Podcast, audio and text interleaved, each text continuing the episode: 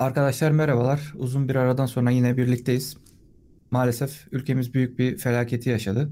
10 ilde yaşanan deprem felaketi yüzünden yaklaşık 40 bine yakın vatandaşımızı kaybettik. İşlerinde bizim arkadaşlarımız, e, akrabalarımız ya da aile dostlarımız vardı. Hepsine Allah'tan rahmet diliyoruz. Biz bu acıyı yurt dışında da yaşadık. İnanın insanın ne uyuyası ne yemek yiyesi geliyor. Tamamen ortamlardan, toplumdan soyutlanmış bir şekilde haberlere bağlı insanların ne yaşadığını, anlık kurtarma gelişmelerini izleyerek iki haftayı geçirdik yaklaşık. Emin hoş geldin. Hoş buldum abi. Ee, ben de sana katılıyorum. Çok güzel ifade ettin. Ben öncelikle Türk milletine başsağlığı diliyorum. Bütün ölenlere rahmet diliyorum. Ee, yaralı olanlara sağlık sıhhat diliyorum. Ailelerine sabır diliyorum. Bu sözler ne kadar otomatik gibi olsa onların onlara doğrudan bir faydası olmasa da yani kalbimizde, aklımızda, dualarımızda ya biz de bu yani memleketin çocukları olarak görüyoruz. Pay, paydaşıyız yani biz de bunun. Yani insana orada ne olursa olsun biz de burada üzülüyoruz. Çok doğru ifade ettin. Yani e, paralize olmuş gibi oluyorsun. Buranın hayatında değil de bir yandan Türkiye'de yaşıyor gibi oluyorsun aslında. Kesinlikle, kesinlikle.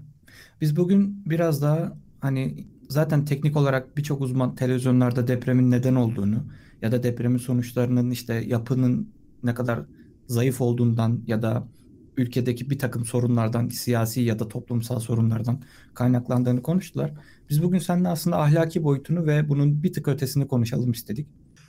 Bence başlayalım. Evvela arzu edersen e, dinleyiciler bazen merak ediyorlar. E, özetlemek adına Burada e, bu nasıl hissedildi, algılandı bulunduğumuz ülkelerde, bu neler yaptılar.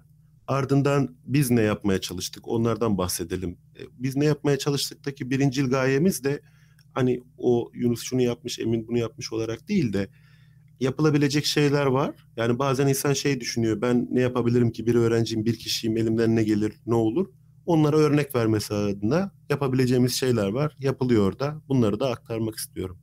Arzu edersen ben evvela e, burada nasıl hissedildiğinden bahsedeyim. Biz ne yaptığı daha sonra geçeyim. Sen de İngiltere'de ne olduğunu, nasıl hissedildiğini, nasıl bir duyarlılık gördüğünü veya nasıl görmediğini e, sen açıklamak istersen. Evvela burada şeyi çok belirtmek istiyorum. Ee, Türkiye için özellikle belirli bir yaşın üstündeki insanlarda çok güzel bir yer var gönüllerinde Türkiye için. Yani inanılmaz bir şekilde üzülüp e, bununla beraber onlar da etkileniyorlar bundan. Aşağı yukarı bütün buradaki kurum kuruluşlar, belediyesinden, işte sivil toplum örgütünden, kiliselerine, bilmem nelerine kadar yardımlar toplamaya çalışıyorlar. Bunu e, işte elçiliğe ulaştırmaya çalışıyorlar temelde veya Türkiye'ye kargolamaya çalışıyorlar. Ben e, elçilik destek destek hattında çalışan bir arkadaşımdan duyduğum kadarıyla yani insanlar arıyorlar yaşlı kadınlar falan işte benim 30 bin won 40 bin won 30 bin won 40 bin won da şu demek işte aşağı yukarı 15-20 dolar gibi bir para. Var ben bunu nasıl gönderebilirim nasıl yapabilirim? Yani hiçbir şey yapamasa dua ederek hiçbir şey yapamasa ağlayarak. Yani özellikle belirli bir nesil için Kore'nin kalbinin, kalbinin de Türkiye için attığını söyleyebilirim. Somut örneklerden bir iki tane vermek gerekirse yanlış hatırlamıyor isem e, buradaki bütün e, parlamenterler karar aldılar ve maaşlarının yüzde üçünü Türkiye'ye bağışlayacaklarını ilettiler. Bunun gibi pek çok kurumda parlamento en baş örneği olduğu için söylüyorum.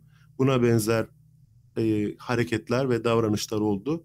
Genel anlamda Kore için Türkiye'ye üzüldüklerini ve bir şekilde harekete geçtiklerini e, söylemem gerekiyor. Ayrıca üzerimde kalmasın hani benim yaptığım bir şey değil ama buradaki iş adamlarının da çok büyük, çok kıymetli yardım etmeye çalıştıklarını da gördük. Onlar pek çok şeyde başı çektiler. İşte burada networkleri olan insanlar, burada çalışabilen, burada daha etkili pozisyonda olan bu konular içinde elçiliğin ilgili biriminin özellikle e, ticaret müşavirliğinin çok ciddi bir e, çaba, koordinasyon ve yetkinlik gösterdiğini belirtmem gerekiyor. Arzu edersen sen İngiltere'de neler oldu, nasıl duyuldu onları söylersin. Sonra bizim üniversitelerimizde veya şahsen ne yapmaya çalıştığımızı da anlatabiliriz.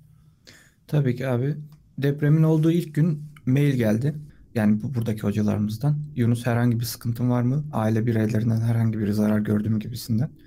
Ben de dedim ki yani bizim herhangi bir akrabamız ya da bir tanıdığımız orada yok. Ama mental olarak ben şu anda iyi değilim. Ben bu hafta çalışamayabilirim diye. Önden bir bildirim yaptım. Daha sonra onlar da anlayış gösterdiler. Birçok e, deadline'ımı ertele, ertelediler gönüllü olarak. Süreç böyle başladı. Daha sonra buradaki Turkish Society'deki arkadaşlarımızla koordine olup hemen bir organizasyonla para toplama etkinliği yaptık. Bir evde yaptığımız pasta böreklerle ya da dışarıdan satın aldığımız bir takım hazır yiyecekleri standta satarak aslında satmayarak yani onlar bedava gibi veriyoruz. Üstüne donation topluyoruz. Donation de bağış olarak düşünebilirsiniz. Buradaki bağışlar bir kumbarada toplanıyor. Günün sonunda sayılıp da üniversitede toplanıyor bu para. Bu para daha sonra Türkiye'ye aktarılacak.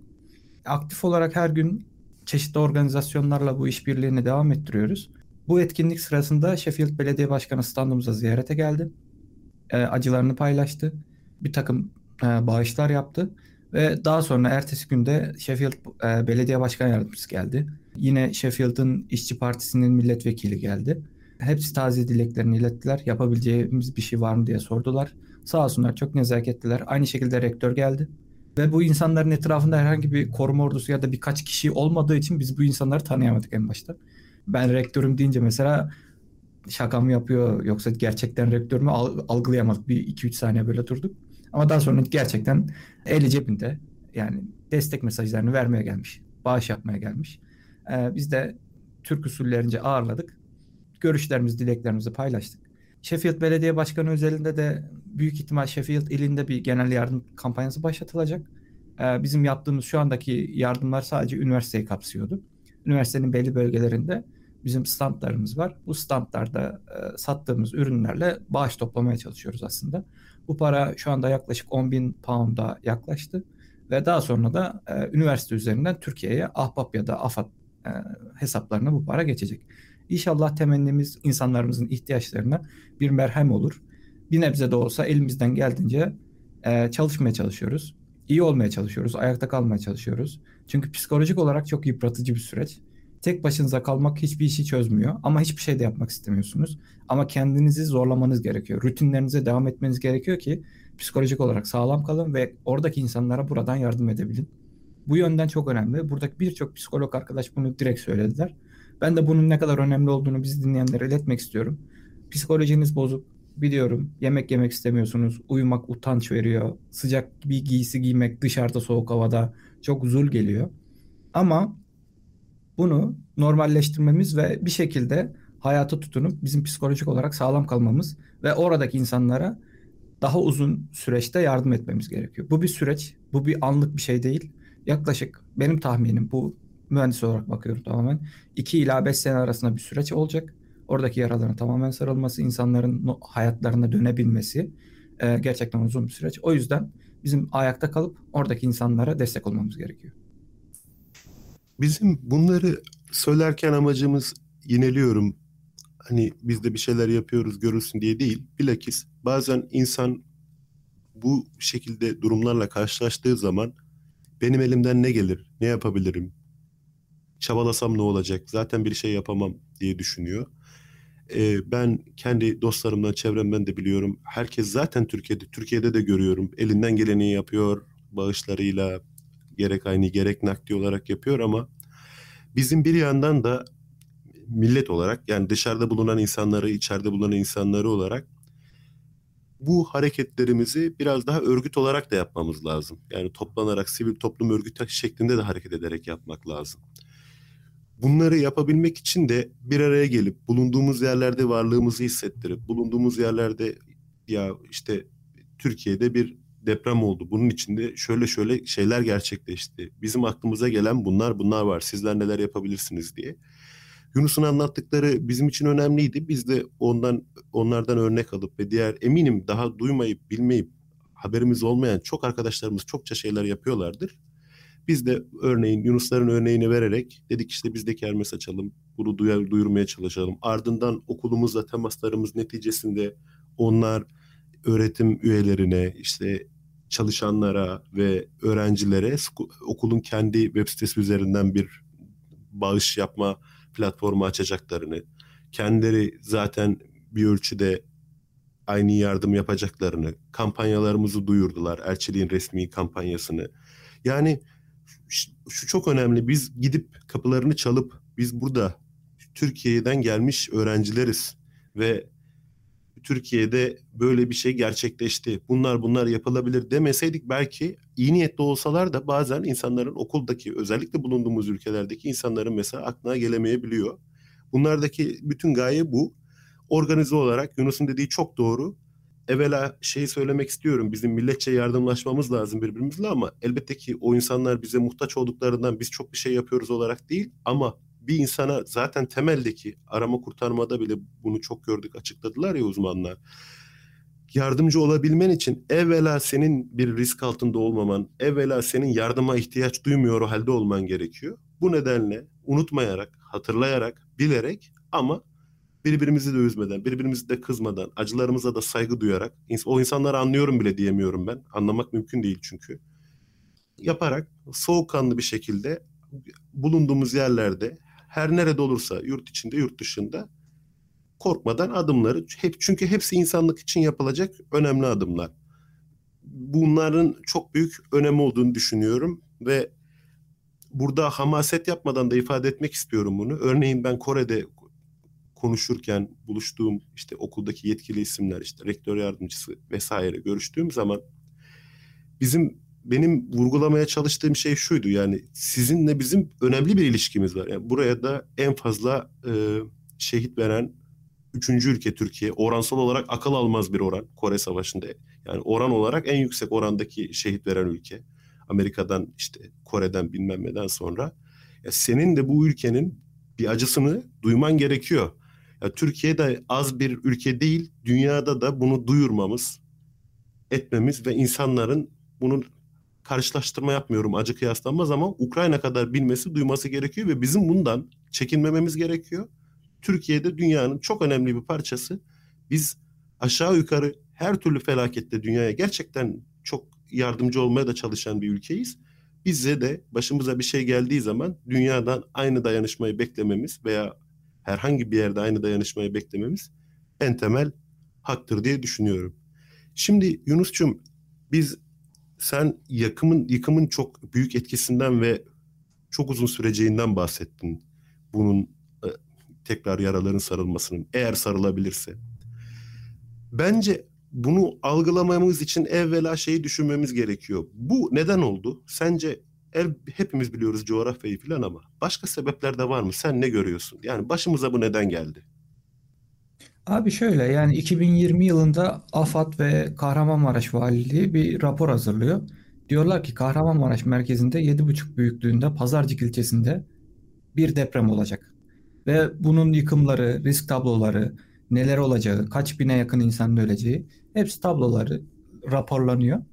Ama bu neden dikkate alınmıyor ya da kurumlar bunu göstermelik mi yapıyor? Ben bunu hala algılamış değilim. Yani bakıyorsun bazı raporlar var, bazı e, hocalarımız var. Bas, ya bağıra bağıra demişler ki işte burada deprem olacak. Dikkat edin. Ama oradaki ne yapı denetim firmaları, ne belediyeler, ne işte organizasyonlar hiçbirinin bu böyle bir felakete hazır olduğunu düşünmüyorum.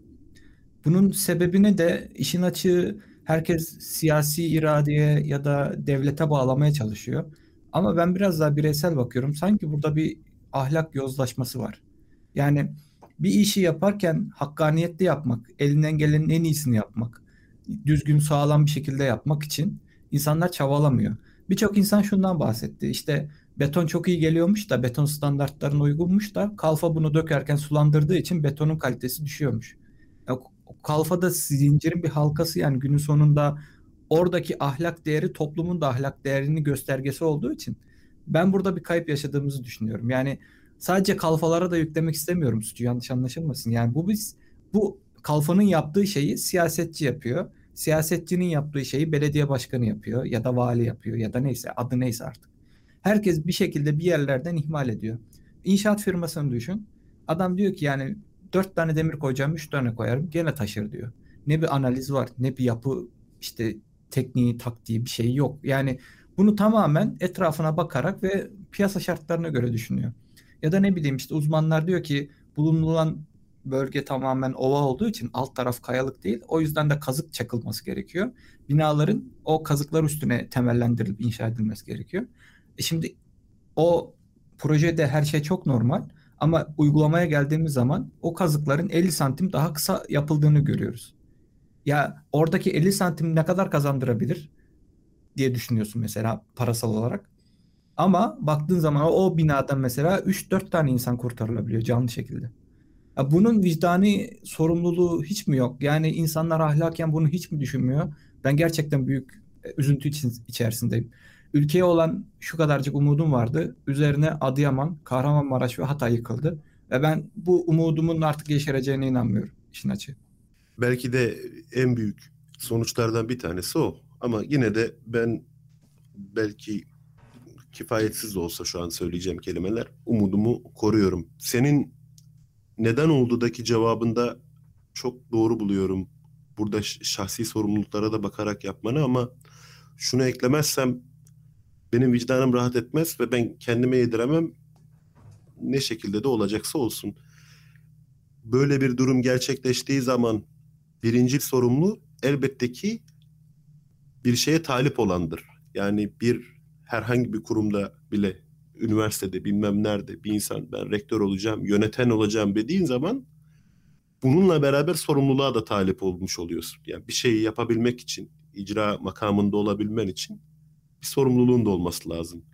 Yani en baştaki sorumluluğun silsile halinde gelirken en baştaki sorumluluğun bu insanlarda olduğunu, devlette olduğunu belirtmemiz gerekiyor. Çünkü insan bir hata yapmaya meyilli olabilir. Bunu bilerek isteyerek de yapıyor olabilir. Oradaki sorumluluk senin denetleyici ve düzenleyici olarak senin sahandadır. Yani insanların bunu kalfanın orada su döküyor olduğunu bir şekilde evet onun da dökmemesi lazım. Senin denetlemen lazım. Ama senin söylediğini şöyle doğru buluyorum.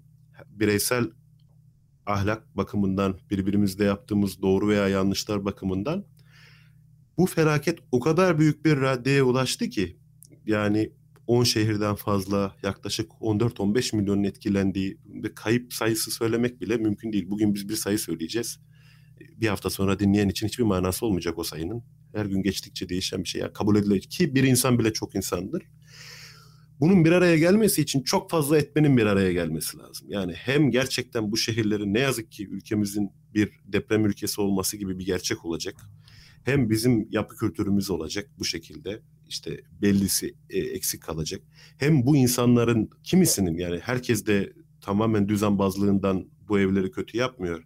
Gerçekten yapacak gücü olmadığından, bilgiye ulaşımı olmadığından, o şekilde yapabildiğinden, güçlendirmeye şu anda gücü yetmediğinden. Yani bunların hepsi üst üste üst üste gelecek. Ayrıca bir kişinin ahlaksızlığı da yetmez buna. Yani dediğin çok doğruydu. Sen orada çok güzel ifade ettin. Sadece kalfaya verilebilecek bir şey değil kalfasından, kalfanın başında duran onu denetleyen işte şantiye şefinden, o şantiye şefini ve şantiyenin hepsini denetleyen denetleyici kişiden, o imarı o şekilde geçiren belediyeden, o belediyede o işlemi yap. Yani bunun üst üste gelmesi lazım. Biz de sen senin burada bireysel noktaya değinmene şundan çok önem veriyorum.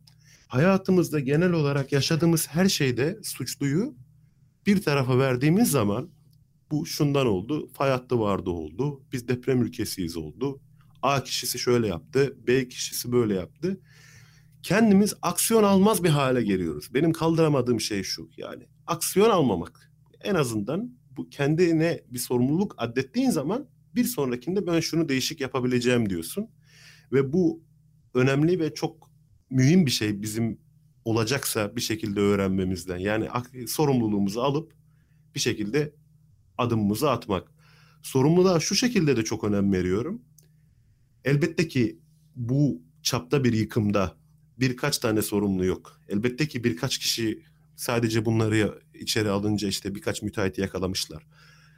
Sorun bitmeyecek. Ama insan en azından bunun çözüm olmayacağını ben bilsem bile bir tane iki tane istifa bekliyor. Bugün mesela bir beyefendi Karabük için diye hatırlıyorum. Dekan yapıyorlar işte ilahiyat alanında uzman ama mimarlığa dekan yapıyorlar ve adam istifa ediyor bunun üzerine. Bu ne kadar güzel bir şey aslında. Yani o adamın oraya gelene kadar yaptığı şeylere ben kefil değilim. Bir şey söyleyemem hiçbir şey. Ama istifa denilen bir şey var. Ve bu insanların nerede olursa olsun insanlara karşı, bize karşı orada 14 milyon insan hatrına bir şeyleri yapıp ya istifa edecek ya yetişemediği yerde yetişemedik hata noksan oldu diyecek ben bunu söylemezsem kendimi iyi hissedemem. Yani şey demiyorum bir kişi istifa etsin işte Kızılay Başkanı istifa etsin olay kurtulsun değil. Ama en azından birkaç özür, birkaç açıklama, sorumlulukta benim de şöyle bir yani bir şeyle yüzleşmeye başlamak için evvela sorumluluk almak lazım. Orada da şöyle bir şey var yani kabul etmiyorlar. Biz her yerdeyiz, her şeye yeteriz. İkinci gün deprem sanırım ikinci gündü. Biz her yere ulaştık. İşte kurtarma çalışmaları çok acil başladı. Yani ben oturdum hesapladım mesela yaklaşık 40 bin bina yıkıldıysa ya da ağır hasar gördüyse ve 30 kişiden 3 var diye düşün 90 kişi yapıyor. Ya bunun matematik hesabı çarp böyle yani ne kadar insana ihtiyaç olduğu belli. O 300-400 bine yakın ilk gün e, kurtarma ekibi gerekiyordu. Çünkü ilk müdahale çok önemli ve ilk müdahalede kurtarabileceğiniz insan sayısı her geçen saniye azalıyor maalesef. Yani bunun için AFAD kuruldu zaten koca koca binalar yapmamıza gerek yok. Keşke içine daha eğitimli, daha bilinçli, daha stratejik insanlar koyabilseydik.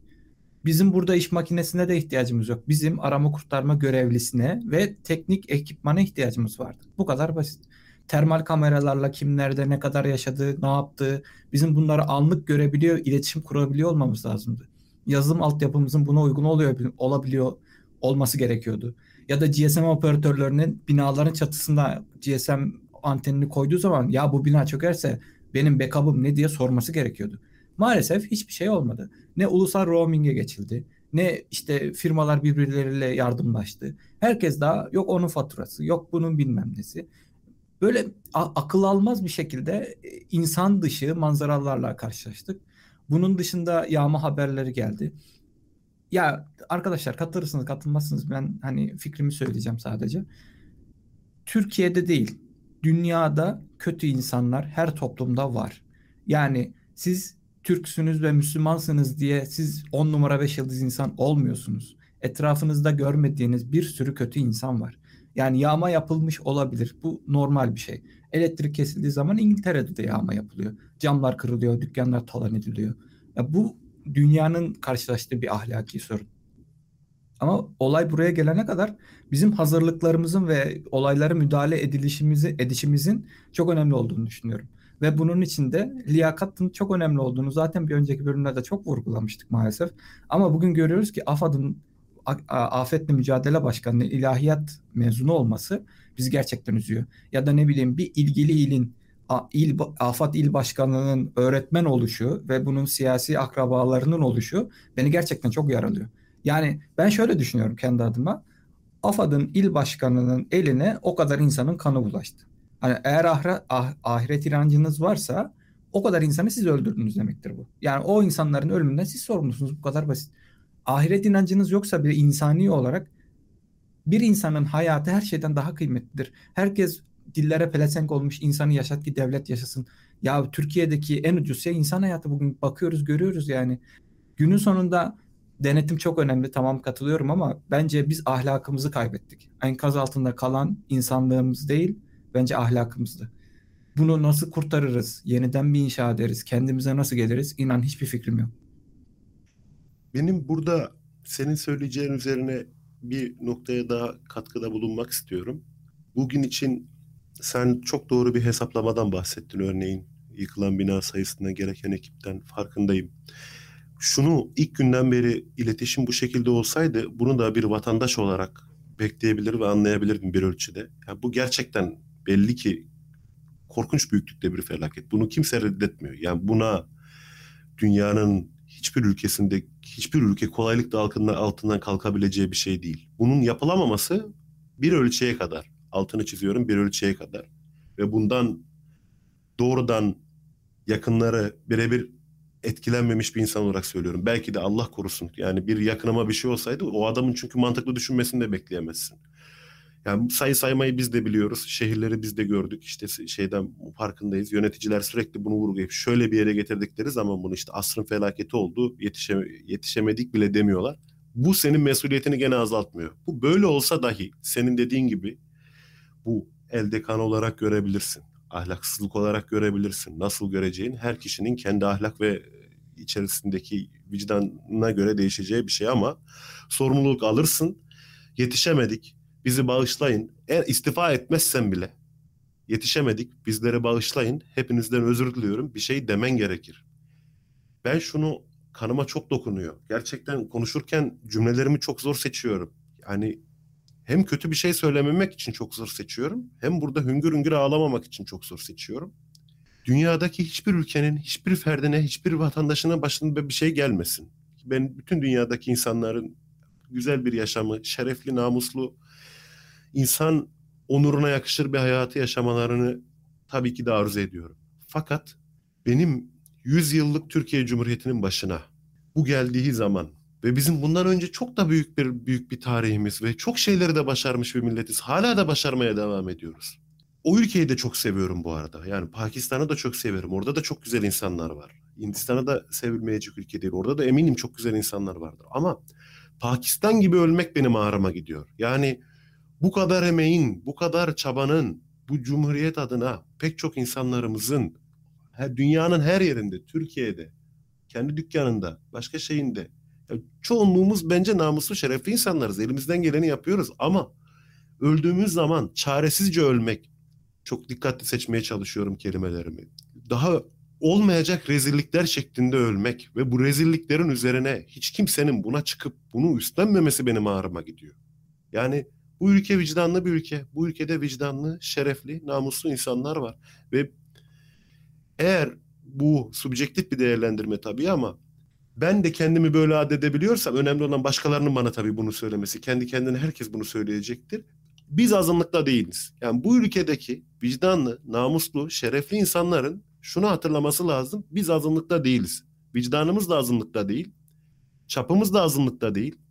Yapabileceğimiz şeyler de azınlıkta değil. O bu güzel ülke bizim ülkemiz. Yani senin dediğin gibi dünyanın her yerinde kötü insan var ve biz bu insanlara mümkün mertebe bu kötülüklerini, ihmallerini kötü niyetle de yapmamış olabilir. Yaptırmamamız lazım ve bizde bunu yapabilecek güç, bizde bunu yapabilecek kabiliyet, bizde bunu yapabilecek insan hazinesi var. Benim benim çok önem verdiğim bir şey bu. Bu ülkenin örnek olarak söylüyorum. Güney Kore özelinde en önemli dertlerinden biri mesela insan kaynağı. İnsanın yeteneği değil ama insan kaynağı. Doğrudan nümerik olarak. Çünkü nüfusları azalıyor. Türkiye dediğimiz yerde deprem uzmanı da var. Bu yazılımı planlayabilecek insanlar da var. Bizi koordine edebilecek psikologlarımız, toplumsal psikologlarımız, sosyologlarımız da var. Benim düşündüğüm şey şu. Bizler ilk başta en azından doğruyu gördüğümüzü, doğruyu gördüğümüzü bildiğimizi ve bildiğimizi onların da bildiğini bilip bundan çekinmeden en azından bu insanların kanı hatırına, bu insanların yaşamları hatırına en azından doğruyu söylemeye hakkımız var. Yarın hiçbir şey yapılmayacak olsa bile, bir insan hiçbir şey yapamıyor olsa bile en azından doğruyu bilip hayır hala enkaz altında insanlar var. Hayır belki çıkabilecek ve anlıyorum büyük ihtimal toplum sağlığı gibi başka etmenler de var burada. Kolay kararlar değil ama seninle bir yakının o enkazın altındayken o enkazın kaldırılıp yerine yeni bir çabanın başlıyor olabiliyor olması da kolay değil. En azından o insanlar uğruna gördüğümüzü, bildiğimizi, doğru olanı söylememiz gerekiyor diye düşünüyorum. Senden de özür diliyorum. Eğer bir, bu kısım biraz uzun sürdüyse tutamıyorum kendimi. Çok dikkat etmeye çalıştım kelimelere de. Dinleyenlere de eminim hepiniz zaten bu şekilde hissediyorsunuz. Ben asla yeni bir şey söylüyorum şeklinde söylemek istemiyorum bunu. Ama hislerimiz var ve bizler bunları biliyoruz. Sana da sözü bırakmak istiyorum güzel kardeşim. Kesinlikle zaten bu yayını ya da bu podcast yapma amacımız bugünkü e, itibar, bugünkü durumda en azından tamamen yalnız hissetmeyin. Sadece bu duyguları paylaşan siz, yani hisseden siz değilsiniz. Emin olun birçok duyarlı insan bu duyguları paylaşıyor. Birçok insan işini gücünü bıraktı. Sadece televizyon başında çaresiz bir şekilde o kurtarma çalışmalarını izledi. İşten güçten koptu. Herkes ya biz bu hale nasıl geldik? Emin'in dediği çok doğru. Hiçbir ülkeyi küçümsemiyoruz, ırkçılık yapmıyoruz. Ama bizim burada dediğimiz şey aslında biz bilimden bu kadar nasıl koptuk? Biz ne kadar hamasi söylemlerle uyutulmuşuz aslında. Günün sonunda hiçbir icraat yapılmamış. Koca koca makamlara, koca koca yerlere, koltuklara bir sürü insan oturmuş. Ama günün sonunda gelmiş gitmişler. Tabii ki çok değerli bürokratlar var. Tabii ki çok değerli bilim insanları var. Ama hiçbirinin sesi duyulmuyor ya da duymazlıktan geliniyor. Ya da küçük hesaplarla işte seçim var canım şu anda bunu konuşamayız deniyor. Dünya Bankası'nın raporuna göre Türkiye'nin tamamen ülke olarak yani 81 ilin depreme hazır hale getirebilme maliyeti 465 milyar dolar. Şimdi bizim 465 milyar dolarımız yok mu? Yani ben bunu sormak istiyorum. Ya bizim 465 milyar doları 20 seneye bölsek çok çok yönetilebilir bir para ortaya çıkıyor. Gene ilkokul matematiği. Yani her, herhangi bir şey yapmanıza gerek yok. Herhangi bir konuda çok uzman olmanıza gerek yok. Bu geçmişte olan bir şeydi. Günümüzde de hala var. Adam kayırmacılık, sendecilik, bendecilik. Yok efendim öyleymiş, yok efendim böyleymiş. Yani bir şeyin tamam siyasetini yapın, rantını imardan sağlıyorsanız sağlayın ama insan hayatıyla oynamayın. Yani günün sonunda üzülen biz oluyoruz. Bakın Hatay'da deprem oldu. Antakya diye bir ilçemiz kalmadı maalesef. Ama Hatay valisinin konağı yıkıldı. Yani adam kendi kızını, eşini, kendisini enkazdan kendi çıkartmış. Hani bunu haberlerde göremiyor olabilirsiniz. Ama bu bence bir vali için gerçekten ayıp ve utanılması gereken bir şey. Yani ilk etapta ayakta kalması gereken kurum bence valiliktir, belediyedir, işte kaymakamlıktır, neyse artık hangi yöreden bahsediyorsa. Neden? Bunun şundan önemi var. Vatandaşa bir şey olduğu zaman o insanları, o kurumlara alalım ve onların ihtiyaçlarını hızlı bir şekilde giderelim. Bunlar aynı zamanda sosyal toplanma alanlarıdır. Bunlar sadece makam değildir. Bunlar aynı zamanda kamu misafirhaneleridir. Bir insanın ihtiyacı olduğu zaman oraya gider, dert döker, uyumak ister, ne bileyim ihtiyacını görmek ister. Bizim devlet olarak bunları sağlayabilecek gücümüz de var, potansiyelimiz de var. insan olarak kaynağımız da var. Ama en sinir olduğum senin de dediğin çok güzel ifade ettin. Bizim bunları bir şekilde görmezden gelip günün sonunda kendi çıkarları için bazılarının yanlış bir şekilde yönlendirilmesi ya da yanlış yönetmesi, kötü yönetmesi adına ne derseniz deyin. Bunun ne sağla ilgisi var, ne solla ilgisi var. Bunun ne dinle ilgisi var. Bunun hiçbir şeyle ilgisi yok. Tamamen bir işi kim yapıyorsa ona vermek gerekiyor. Bu kadar basit günün sonunda. Matematik hesabı yani 2 artı 2 4. Yani sen daha iyi bilirsin. Şimdi yani senin önünde de konuşmak çok zor geliyor bazı konularda. Devlet dediğimiz kavram bu işte ilk Çin'de çıkıyor sanırım. İşte bu sel afetlerini organize edelim, insanlarımız zarar görmesin, ürünlerini nasıl kurtarırız, organize e, olalım. Hani ortak bir şekilde, ortak akıllı hareket edelim diye kurulan bir şey. Devlet dediğimiz şey altlarında makam arabaları, önlerinde bir sürü jöleli herifler, birbirlerini iten kakan herifler değildir. Siz kimsiniz? Yani günün sonunda siz kimsiniz demek de suç. Şimdi bana da soruşturma açılır belki de. Günün sonunda oradaki makam sorumluluk makamıdır. Oradaki makam hesap verme makamıdır. Siz hesap vermekten e, az, az edilmiş değilsiniz. Size soru sorulur. Siz bunu cevaplamak zorundasınız. Günün sonunda vergiler sizin makam aracınız için toplanmıyor ya da oradaki konağınız için toplanmıyor. O vergiler herhangi bir afet durumunda vatandaşın ihtiyacını en hızlı şekilde karşılamak için toplanıyor. Ama gel gelelim ki gene günün sonunda biz öyle yaptık, biz böyle yaptık, biz daha iyi biliriz. Üstten bakmaca, üstten bakış açısı insanımız daha çok yaralıyor bence. Söylediklerine katılıyorum. Ben bahsettiğimiz noktalardan öncelikle şu ana kadar ne yapıldı bir özet geçmek istiyorum bu programda nasıl bahsettik diye. Ee, evvela buralarda ülke, bulunduğumuz ülkelerde neler yapıldığını, bizlerin neler yapmaya çalıştığını, neler yapılabileceğini bahsettik. Eminim ülkemizdeki pek çok dinleyenimiz, vatandaşımız, büyüklerimiz, kardeşlerimiz de zaten yapıyorlardır. Ana eksenimizi bunun neden olduğuna ve nasıl olmayacağına, bunu nasıl önleyebileceğimize verdik. Ve ben bu e, nasıl olmayacağı kısmında doğal afetlerle yaşayacağımız bir gerçek. Türkiye için bir deprem ülkesi olduğu bir gerçek. Ama bunun bununla nasıl mücadele ettiğimiz, bunu gerçekleştikten sonra bununla nasıl hesaplaştığımız, gerçekten kelimenin tam anlamıyla hesaplaştığımız da çok önemli bir şey. Ve ben taziye dileklerimi vermeden evvel tekrar vurgulamak istiyorum ve bence çok önemli bir konu. Azınlıkta değiliz. Biz bunu yapabilecek güce de sahibiz. Akla da sahibiz. iradeye de sahibiz. Biz hamaset yapmak istemiyorum. Gerçekten inandığım için söylüyorum. Türk milleti az bir millet değil. Becerebilir. Çok büyük tarihte şeyleri yaşamış, becermişliği var. Türk insanı, insanları, bu vatanda bulunan insanlar, etnisite olarak da söylemiyorum. Kendilerini nasıl addediyorlarsa, Türkiye içerisinde yaşayan her insan ve bu ülke bunu yapabilecek güce sahip. İnşallah yapacağız. Bunlar da değişecek ve bildiğimizi bildiklerini bilmelerini istiyorum. Ya bu bu çok önemli. Biliniyor, doğrularda konuşulacak. Burada hiç siyaset de yapmadık. Sen bir tane parti bir İngiltere için verdin. Türkiye için bir şey hiçbir zaman öyle bir şeyimiz yok. Bizim kendi şahsi siyasi görüşlerimiz elbette ki var. Mümkün mertebe bunları ayrı tutmaya çalışıyoruz yeri gelmedikçe. Ama eğer biz de milyonlarca dinlenmiyoruz ama yani az kişi bile olsak şunu bilmenizi tekrar ederek söylüyorum. Biz varız. İyi insanlar da var ve bu ülke bunu değiştirecek güce de sahip. Elimizde imkanlar da var, akıl da var, irade de var ve yapacağız. Son olarak ben tekrar büyük Türk milletine başsağlığı diliyorum. Enkaz altında yaralananlara can sağlığı diliyorum. Onlara sağlıklarına kavuşmalarını diliyorum. Ve yakınlarını kaybedenlere de başsağlığı diliyorum. Umarım inşallah bir daha böyle bir program asla yapmayız. Böyle bir şeyi asla konuşmayız. Başka bir programda bu, bu derece üzüntüyle konuşmayız diye umuyorum. Ve sana bırakıyorum Yunus'cum sözü. Yani duygularına kesinlikle katılıyorum abi. Ne denebilir ki? Yani Türk milleti çok necip bir millet. Deprem oldu, bizim suyumuz yok dendiği zaman oraya tır tır, koli koli su yığdı bizim milletimiz. Yani ne kar dinlediler, ne yol yok dediler. Yani hiç kimse yapmaz bunu. Yani gerçekten o insanlarımıza yardım etmek için ya bunu Edirne'den Iğdır'a, ne bileyim işte Sinop'tan Mersin'e herkes seferber oldu ve herkes o acıyı yaşadı. Yani sanmayın ki Hatay yalnız, sanmayın ki Kahramanmaraş yalnız, sanmayın ki Adıyaman yalnız. Bütün herkes bir yürek. Bu 10 ilin bir an önce ayağa kaldırılması için canla başla çalışacağız. Ama günün sonunda bazı şeylerin, bazı zihniyetlerin değişmesi gerekiyor. Biz bunun için sivil toplum olarak elimizden ne geliyorsa yapmaya devam edeceğiz, gayret edeceğiz. Buradan bizi dinleyenlere de çağrımdır.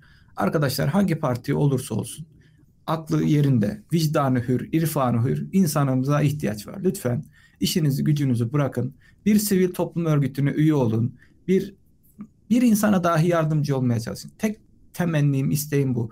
Bu bir siyasi parti olur. Bu bir sivil toplum örgütü olur. Bu bir arama kurtarma ekibi olur. Ne olursa olsun. Önemli değil. Gönüllü olun. İnsanımıza yardım edelim. Bizi milletimiz kurtaracak. Bizi devlet kurtarmayacak. Devleti devlet yapan millet zaten. Biz olmayınca devletin hiçbir anlamı yok. Bizim birbirimize sahip çıkmamız gerekiyor. Ki biz birbirimize de sahip çıkıyoruz. İnşallah bu günleri geride bırakırız ama acılarımızı asla unutmayacağız. Bugünü, bu haftayı ya da geçtiğimiz iki haftayı ben asla unutmayacağım en azından. Çünkü çok derin yaralar açtı. Ses tonumlar, ses tonumuz çok düştü. Keyfimiz çok kaçtı. Yani ne desek boş şu anda. Kendimizi ifade etmekten korkuyoruz, çekiniyoruz. Oradaki insanları incitmekten çok üzülüyor, çok korkuyoruz. Çünkü oradaki insan deprem yaşadığı, yakınını kaybetti. Ona rağmen cebinde bir tane bisküviyle yakın mı bulabilir miyim diye geziyor mesela. Bu bambaşka bir şey yani. Bunu nasıl açıklarız, nasıl ifade ederiz hiç bilmiyorum. Ama tek tek umut, tek çare ülkemiz için elimizden geleni yapmak, en iyisini yapmak, düzgün bir şekilde yapmak, ülkemizi tekrar ayağa kaldırmak, bilim yolundan ayrılmamak. Tekrar ölenlere başsağlığı, Allah rahmet eylesin. Mekanlar cennet olsun inşallah. Kalanlara da Allah sabır versin. Yaralılarımızda inşallah acil şifalar diliyorum. İnşallah bir an önce toparlarlar. Kendi hayatlarını normal bir şekilde dönerler. Ve umarım Hatay'ı eskisinden daha da iyi bir yere haline getiririz. Umarım Kahramanmaraş'ı, Adıyaman'ı, sayamadığım Gaziantep'i, sayamadığım diğer illeri bir an önce eskisinden daha bir hale getiririz. Daha yaşanabilir, daha güçlü yarınlar için hazırlayabiliriz. Hepinize teşekkür ediyorum. Çok sağ olun. İyi ki varsınız.